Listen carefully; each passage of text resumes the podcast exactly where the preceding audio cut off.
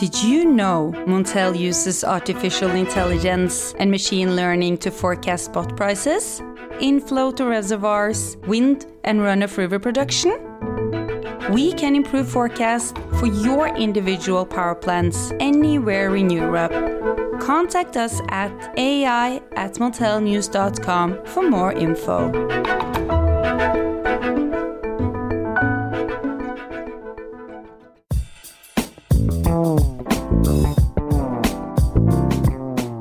Hello, listeners, and welcome to the Montel Weekly Podcast, bringing energy matters in an informal setting. This week, we turn closer to home and look at the Nordic region and developments in wholesale electricity. As we recently said in a pod on the gas market, what a difference a year makes. In May 2020, spot prices struggled to get into double figures, while this month they have settled on some days close to 65 euros and have averaged around 42 so far this year. What's happened? Meanwhile, forward power prices in Germany are currently around 30 euros more expensive than those in the Nordic region. What are the reasons for this? Is it very strong carbon prices, Germany's reliance on coal and gas fired power, or is low liquidity in the Nordics having an impact too? This week has seen the high level inauguration of the NordLink interconnector linking southern Norway with Germany. Has this increased prices in Norway, particularly in southern areas, and lowered those in Germany? Or is the situation more complex than that? Joining me, Richard Sverrisson, to discuss these issues and much more are several eminent experts who will share their expertise on the Nordic power market and will give the pod a bit of a southern Norwegian flavour. Hello and welcome back, Tor Reier Lilleholt of Volue, formerly Wattsight. How are you doing, Tor Reier? I'm fine. I'm fine, thank you. And I think it's exciting to be an analyst in this market. You showed here in one year, it's uh, moving a lot and it's uh, changing in all types of uh, markets, uh, not only the hydro. It's uh, a lot of different things are, are happening here. Absolutely. So, hello, Sigbjørn Seland of StormGeo. Good to have you back on the pod. I hope you're well. Thank you. Nice to be back. Excellent. And finally, Eilert Ellefsen of, of EQ. Um, a pleasure to welcome you too, Eilert. All well with you, I hope? Yes, so uh, for me, it's in fact a couple of years, some years ago since I last focused so much on the Nordic market. I've been uh, mainly for the European market mm-hmm. for some while, but now um, it's interesting to be back uh, studying more details in the Nordic market, and I see uh, there are more factors uh, being important now than uh, for a period ago. Excellent. Well, I hope we'll have plenty to talk about. So, um, but uh, before we start, I think you guys know each other, don't you? Yeah, yeah we're actually from the same hometown. So uh, Arendal is a big city here. So. Okay, all three of you from Arendal in uh, southern Norway. Yes, excellent. I think I can uh, invite you, Richard, to the next podcast we could have in Arendal. Okay, that, that sounds lovely. Yes, in a, a, southern Norway, idyllic surroundings in southern Norway, except Sigbjørn's based in Oslo, of course. Yeah, well, if it's during the summer, I will be down there. Perfect. I think that's a deal. Anyway, let's get on to Nordic spot prices. They're very high, different scale compared to the sort of last year. They're a little bit lower, about 10 euros lower than the uh, German prices. But uh, what, what's going on, Tor We are working with big numbers now, looking at the different price deviations. And I think we will start with, with Germany. And of course, they are very uh, good linked to the uh, fuel prices and uh, also the big rise in CO2 prices. So 70 euros in, in Germany is easy to explain due to this. I could come back to to why I believe this German prices also is a bit uh, too high. But if you go to the southern part of Norway, who is a very important part of the system price of uh, the Nordic prices, uh, I think they are 20 euros. If you're looking at the Thursday's prices, as an example, they are at 50, Germany at 70. And you could go to the northern part of Norway, they are down to 20, no, to 30 and, and 20. So there's a huge deviation here. And most of this is uh, important to recognize, but the level here between nuclear short-term marginal cost of 10 euros to 70 euros. You see the short-term marginal cost for, for gas in the continental area. It's a huge area where the hydro area, hydro production and the wind production is uh, has their playground. So there's a huge uh, volume of uh, of uh, prices here that could be um, placed uh, in different levels and that is what's happening in the uh, northern part of uh, Norway. There is more pressure from from wind and uh, hydro, and in the southern part you see a very narrow price curve to connect to the continental prices uh, at peak hours. But you also have more than 30 euros deviation between the peak hours in Germany and the southern part of Norway. So definitely there's a huge potential here to lift it further. So we are not ready with the uh, or finished with the uh, price movements uh, so far. I think so. There could definitely be new movements. Uh, and in in the weekend of 17th of May, we saw a huge uh, shift in many of the uh, water values, and especially in the part around southern part of Norway it could be some lift uh, could suddenly happen in, in days, but it could also take a month ahead uh, before we could lift it further to, to the continental prices. But there's potential, definitely. What's your view here, Sigbjørn? Yeah, as you uh, stated in the beginning, uh, this this year is is uh, very different uh, from last year, and it's another good example of how this market really is, how attractive in in many ways it is, and and the main reason if you should po- point to one factor is obviously uh, the weather. You know, we had this uh, very big hydrological surplus end of last year, and uh, reaching uh, mid-February, we had a deficit in the hydrological balance. So um, the reason why we had sort of collapsing prices last year versus uh, high prices this year is mainly the weather. You know, low inflow, high consumption unfavorable uh, wind uh, conditions uh, for sure. In that sense, I would say spot prices are. It's not difficult to explain uh, the big difference from last year until this year, but obviously, as has been mentioned, with with continental European spot prices at 70 euros, you know, you have this price range from say zero, which we visited last year, up to 70. It's a huge price range and and uh, you just have to accept that prices will change quickly and a lot in these circumstances for sure. So um, yeah i think it's you, you just have to be careful to get sort of a fixed view of the price development in in these uh, uh, circumstances. But for sure you have to develop a, a price expectation. And uh, yeah also to us or to us it seems that uh, at least when we look say one year ahead, current future market price level seems a bit too low, I would say. Mm. We'll get back onto that a bit later in the pod, I think. So I want to hear your guys' views on that. But uh, what's happening with the hydrology? What's the outlook here, Eilert? Uh, it has been mentioned that you know there was a deficit in February. What do you see happening in in the weeks and months to come? Yeah, I see. Um, just lately, when it's, it's getting drier now, the, the hydrological balance is more or less normalized. So we uh, came from a level by new by uh, first part of January around maybe 20 terawatt hours uh, surplus, which has now been reduced or normalized in the last few weeks now. And the next next few weeks, we will see a rather normalized situation. And so I think really when you look on the how the price differences Nordic and the German market has developed since New Year, it's rather strange as the um, price difference uh, has increased be- between uh, and Germany, while the hydrological balance has been reduced. And you had also, during this period, uh, has got confirmation of the effect of the NordLink, uh, which has uh, coupled the, the, the, Nordic and the um, continental market closer to each other. But somehow the price difference in the forward market has increased. Uh, and I think there are some reason there, but um, this is very strange, unexpected development, I would say. Mm. We'll get back to that, Eilert, but I think, you know, we've seen that the Tor Reier mentioned the split in prices or the wide spread but prices between the north of, you know, north of Norway, even north of Sweden and the southern regions. Do you expect this to continue? Yeah, I suppose they could be a bit closer to each other later this uh, summer the Nordic system price, which is the tradable product. Uh, I think players just have to be aware that the water values that is not, let's say, shown in the uh, area prices uh, in northern Sweden and northern Norway are playing a part for the system price settlement.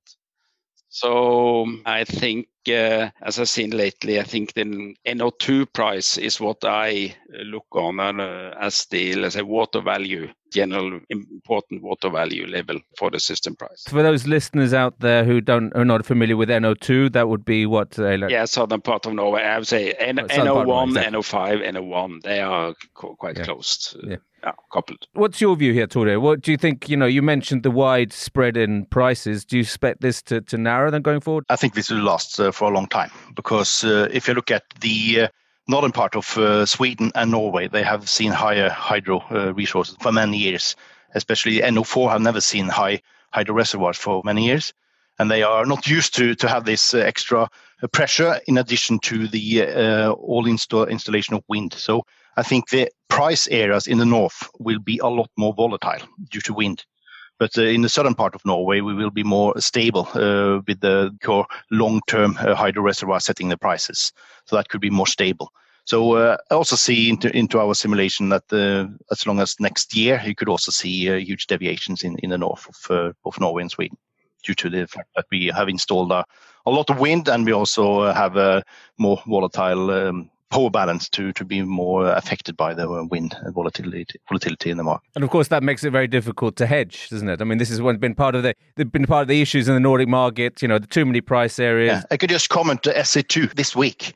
We had at the same production volumes. So where's SE2? That's southern Sweden. No, it's in in the middle of middle Sweden, of Sweden uh, just yeah. below uh, the northern part of Sweden. But you saw on the same production hour, 4,000 megawatts, and in one day we had 85 euros and in another day we had five euros at the same exact same production. So is the uh, non-controllable hydro or is it the wind who take the volumes? That is very important in the uh, setting of the prices. Hmm. Sigbjørn, if can, I can turn to you here. What will happen once the UK cable comes online? I mean, are producers in, in Norway are they, you know, saving water and expectation of higher prices later this year? Do you think is that's what's happening? Well, that's also causing, you know, having a sort of bullish effect on spot prices uh, so far this year. Absolutely, I think that's uh, clear, and uh, you see it in the bidding curves for NO2 or for the entire southern Norway. So for, so for sure, hydropower producers are sort of optimistic about the price impact of the North Sea link, which is what they should be. Mm. Should mm. basically expect a steady flow of power out of NO2 for sure. You know, these uh, the price location spreads have turned upside down in in a very short time, and I think a key a key factor to study here is uh, capacity um, between the, the, Swedish price areas and, and also between SE3 and Finland and uh, SE3 and eastern part of Norway. And we see that this, uh, this uh, the Swedish TSO, they sort of, what shall I say, struggle to keep uh, trading capacities uh, available uh, to the market.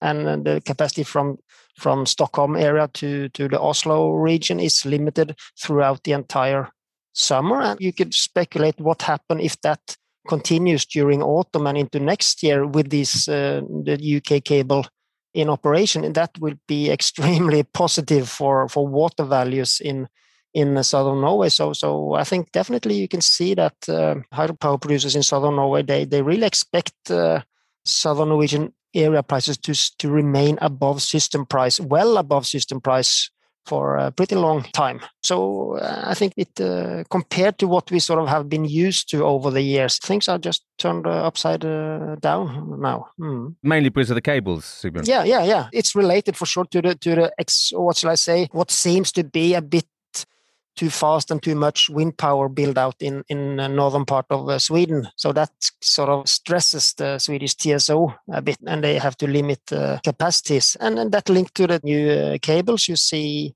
southern Norway now looking to be the, the highest price or could, could be the highest price areas uh, go, uh, area going forward.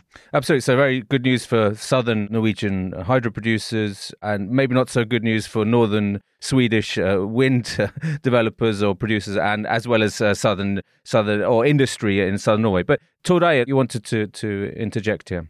I think I have some other aspects also to this because I think if you're looking at the spot prices in the south of Norway, southern part of Norway, they are at 50 euros that is the highest price in the whole forward curve.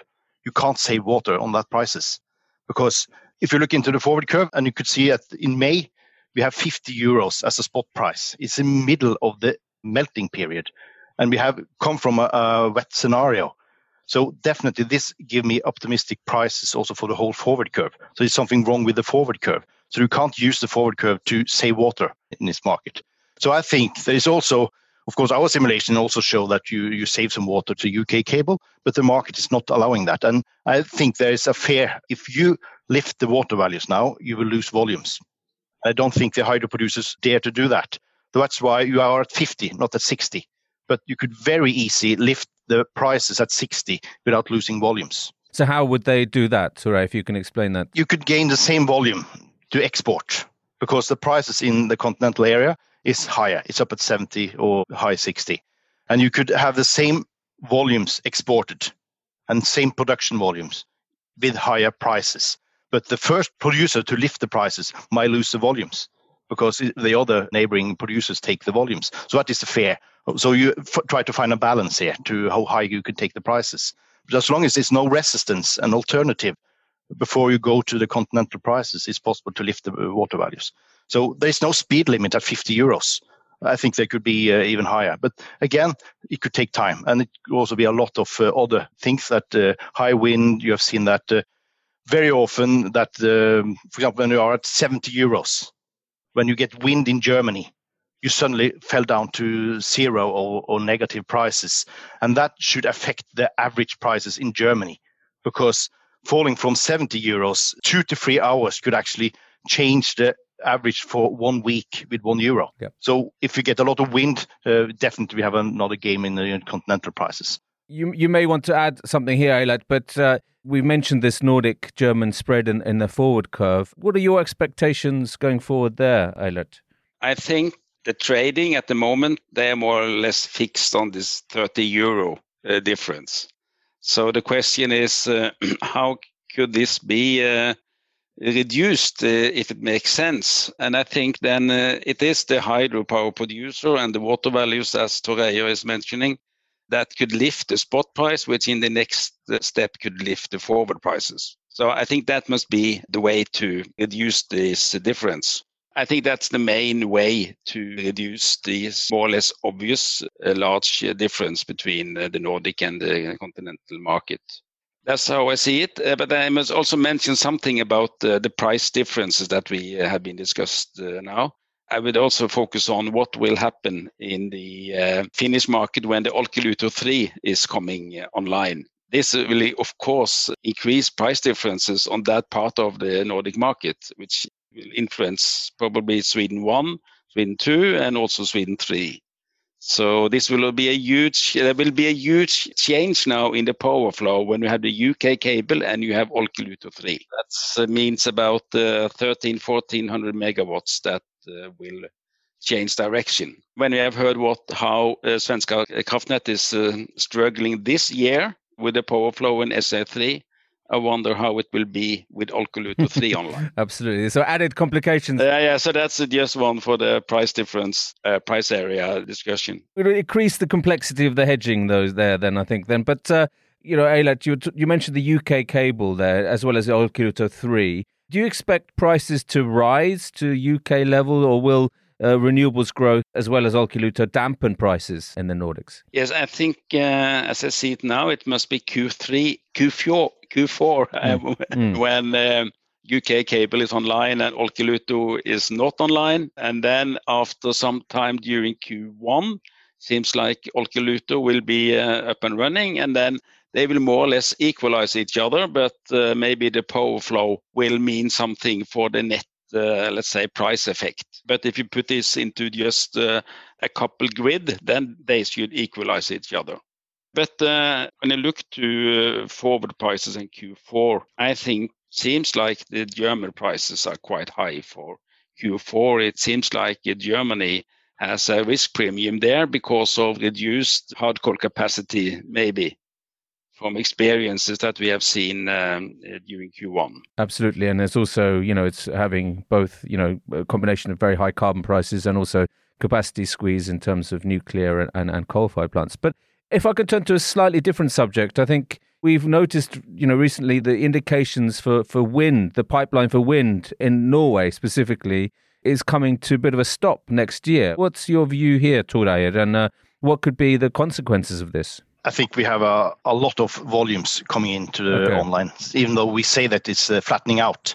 So uh, in my numbers uh, for 2021 and 22, we have installed 12,000 megawatts of wind in, in, the Nordics. In the next following three years, we will uh, install four to 5,000 megawatts more. But one third of them will be offshore. So we are turning around from onshore to offshore as well. So of course the uh, more uh, environment uh, struggle in the onshore wind installation mm. is hmm. of course obvious here. So we will uh, lower down the volume. But due to this, both for next year and the year after, we will actually add 2,000 megawatts more average production to the system every hour. So both 2021, 2021 22, 23 will add a lot of uh, volumes. So uh, I think we will uh, still see this in for a couple of years, uh, the increase in wind. Is this your view as well, Sigbjørn? Yeah, yeah, I think that that picture is absolutely clear. There, it will be added a lot of wind power going forward, and there are also a lot of uh, wind power projects in the pipeline that has not made any final investment decision, but are certainly probably quite uh, close. So, so even if uh, sort of the window is closing in Norway, there will be a lot of wind power investments elsewhere going forward. And if you look at uh, at the Nordic region as as a whole, it uh, for sure the the production surplus will just grow quite uh, significantly the next few years because uh, yeah, consumption is basically flat and wind power will uh, grow fast. And, and regarding the market trading the, the next five to 10 years at 30 ish, I think that, that that has to be, or it is related to, to the cost of developing new onshore wind power for sure. And as long as the market sort of knows that there are a lot of wind power projects in the pipeline, I think it will, uh, for sure, that will limit the upside potential for futures prices in, in that perspective, say for if you look beyond the, the year 2022. So if prices start to increase more, you, you see you will see more investment decisions being made.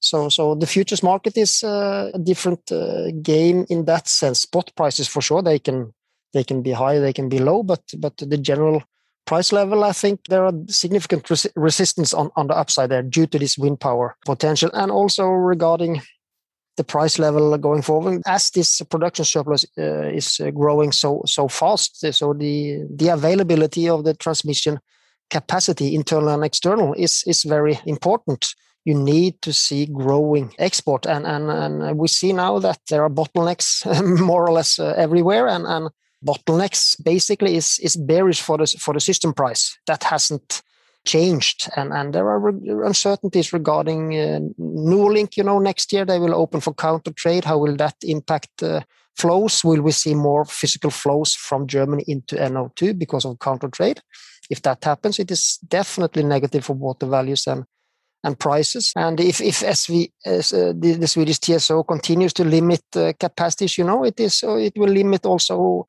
export on the, the, the UK cable. So so there, there are many many many factors to, to consider for sure. It's a web of complexity, and, yeah, and I'm yeah. you know I'm sure we would we, we, want to come back to to discuss with you guys when the, the cables uh, are online and also what, what happens with the with the TSOs in the region. But if I can just close today's discussion by asking you about what your demand outlook is uh, for the next sort of nine years. I've seen with some very bullish figures coming from the regulator, from several reports from TSOs, up to figures of 40% increase. What, what's your view, Eilert? Do you see this this increasing by this much by 2030? In fact, I must admit that I haven't studied all these uh, estimates so closely, but I just recognize what I read on the Montel stories. That's all you need, Eilert. That's all you need. so I think we'll study this uh, closer in um, the months to come. Okay, excellent. And what about you, Tor Reier? What, what, what's your view here? I think it's uh, big numbers, uh, but I also see that it's a lot of uncertainties. And we see that, uh, for example, uh, taking one uh, special thing of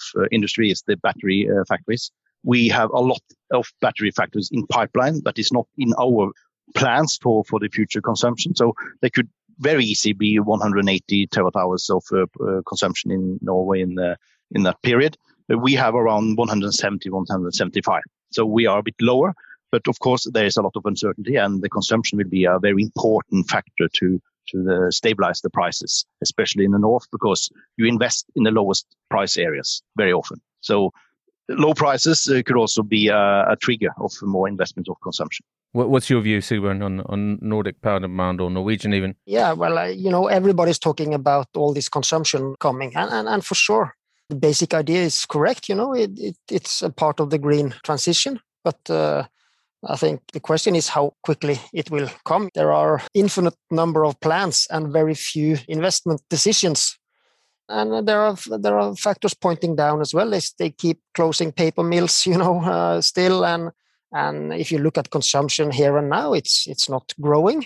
Yeah it's very very easy to point to higher consumption in 10 20 years but in the next say 5 years i think sure you should expect the consumption to grow but uh, you shouldn't sort of be too impressed by all these plans because the fact uh, still is that the volumes related to it is very very small. Uh, you, you need to see more uh, real investment decisions being made before you can be really bullish on the consumption say for the next yeah three three to five years so these companies need to put their money where their mouth is as it were you know yeah yes. um, yeah and then we need to see the, the concrete plans absolutely well, well guys a fascinating discussion uh, thanks uh, very much for for clarifying, explaining some of the complexities that, that, that we've seen this year and, and what we what we expect to see in the coming months and years. So Thank you very much, Tord Thank you. And we will see next six months will, might be as much changes as we saw the past six months. It could be Absolutely. interesting. And thank you, Sigbjørn. Thank you. And thank you, Eilert. Thank you. So, listeners, you can now follow the podcast on our own Twitter account, aptly named the Montel Weekly Podcast. Please direct message any suggestions questions or you know let us know if you if you think you have a good idea for a guest on the show you can also send us an email to podcast at montelnews.com lastly remember to keep up to date with all that's happening in energy markets on montel news. You can subscribe on apple podcasts and spotify or wherever you get your podcasts from. Thank you and goodbye